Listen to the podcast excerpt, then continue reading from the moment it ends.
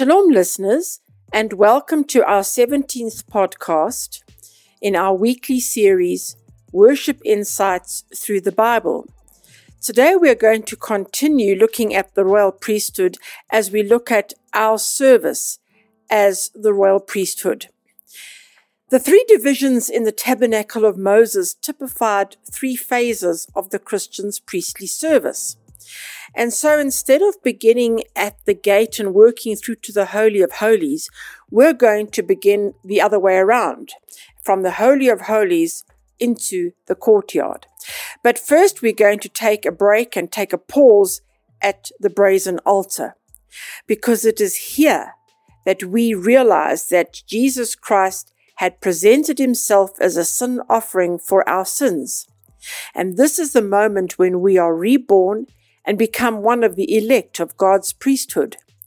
At that very moment, we are transferred into the most holy place and into the presence of God the Father and the tutorship of Jesus Christ, our great high priest, through the Holy Spirit.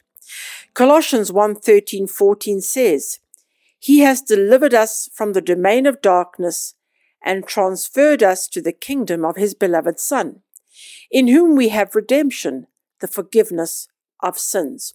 So let's now begin our journey in the Holy of Holies. And it's in the Holy of Holies where we are guided into spiritual adulthood by the Holy Spirit. As we get to know God, as we develop a relationship with God, He then prepares us for work and service in the holy place. And he then allows us to enter into the holy place to serve him there. And also, as we serve him there, we learn how to serve our neighbors. During his three and a half years of service on earth, Jesus fulfilled the types of the furnishing in the holy place of the tabernacle of Moses. He was therefore the antitype of these furnishings. Let's look at him as the table of showbread. In the tabernacle of Moses, twelve unleavened loaves of bread were placed on the table of showbread. Every Sabbath, these loaves were eaten by the priests in the holy place, and fresh loaves were placed on the table. The table of showbread was a type of Christ as the container of the bread of life. Not only did he feed the masses with actual bread, and that you can read in Matthew 15 32 to 39, but he also promised that those who come to him would never be hungry again.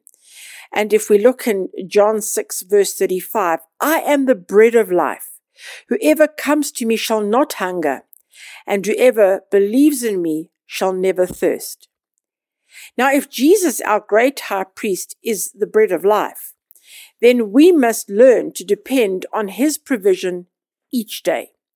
Provision not only of our material needs, but also our spiritual needs. In the tabernacle, the Levites had to bake fresh loaves each week for the table of showbread. God gives us a responsibility to see that the supplies are kept fresh. In the physical realm of our lives, it would mean that we have to take care of our fellow brothers and sisters in their physical as well as their spiritual needs. We have to be broken bread and poured out wine for them. We are now the showbread on the table, which is Jesus. We can only do this service if we are safely resting on Jesus, our table of showbread. Now let's look at the golden lampstand. In the tabernacle, the lamps of the golden lampstand were trimmed and lit at the time of the evening sacrifice, and trimmed in full at the time of the morning sacrifice. Jesus is our golden lampstand who provides the light in which we walk as believers. He himself has said, I am the light of the world. He who follows me shall not walk in darkness, but have the light of life. And this you can read in John 8, verse 12. Jesus is the Word of God. Psalm 119, verse 105. Your word is a lamp to my feet and a light to my path. And to know Him and the light which He provides, we have to keep our relationship with Him constantly trimmed and lit.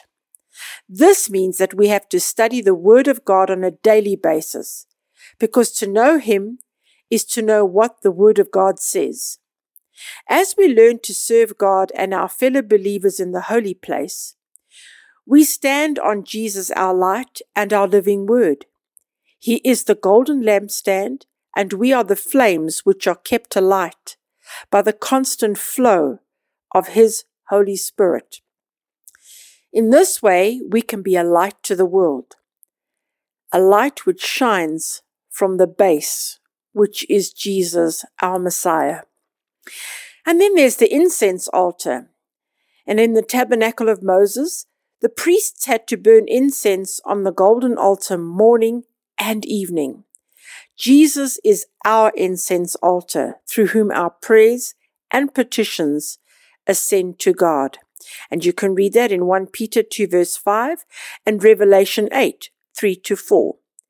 As priests of God, we need to pray and intercede constantly. Ephesians 6:18 we read, praying at all times in the spirit with all prayer and supplication. To that end, keep alert with all perseverance, making supplication for all the saints. The Spirit of God is the fire that kindles the incense, that is our praise, so that it can be a sweet smelling aroma, an acceptable sacrifice, which is well pleasing to God. And that you can read in Philippians 4 verse 18 and 2 Corinthians 2 verses 14 to 16, as well as Acts chapter 2 verse 3. As we enter into the holy place to serve God and learn how to serve our fellow believers, we are once more seated firmly on our intercessor Jesus. He is the incense altar, and we are the incense. And only by being on Him and heated by the fire of His Holy Spirit can we then become the fragrance of Christ unto the Lord and to the world. 2 Corinthians 2:15 For we are the aroma of Christ to God among those who are being saved and amongst those who are perishing. We learn now not only to communicate with God through our prayers, but also to intercede, just like our intercessor Jesus. And so in turn, we then intercede for our fellow believers as well as non-believers. James 5:16 Pray for one another. The effectual fervent prayer of a righteous man avails much. Now we've been prepared to serve our neighbors and God now releases us from that holy place into the courtyard. Only when we are ready to serve others or to manage a ministry are we then allowed to move out of the holy place into the bloody and the messy outside world, which is the courtyard. Every time the Old Testament priests did service at the brazen altar, they had to wash themselves first in the water of the laver. Likewise, the believer who has been sent out for service and ministry needs to wash himself in the water of the word regularly in order to remain standing in a polluted world. Jesus is the wash basin, offering us not only cleansing, but also life. Remain in Him, otherwise, you will soon find yourself being contaminated by the filth of the world, and then you will become just like the world. One thing we need to remember as priests we are priests to God and to God only. We are not mediators between man and God. And nor can we pronounce forgiveness of sins.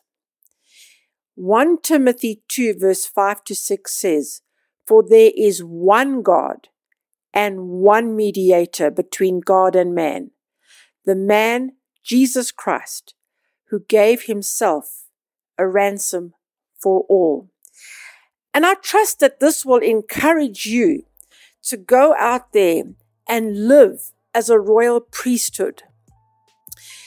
You have got a wonderful, a wonderful example in Jesus our Messiah.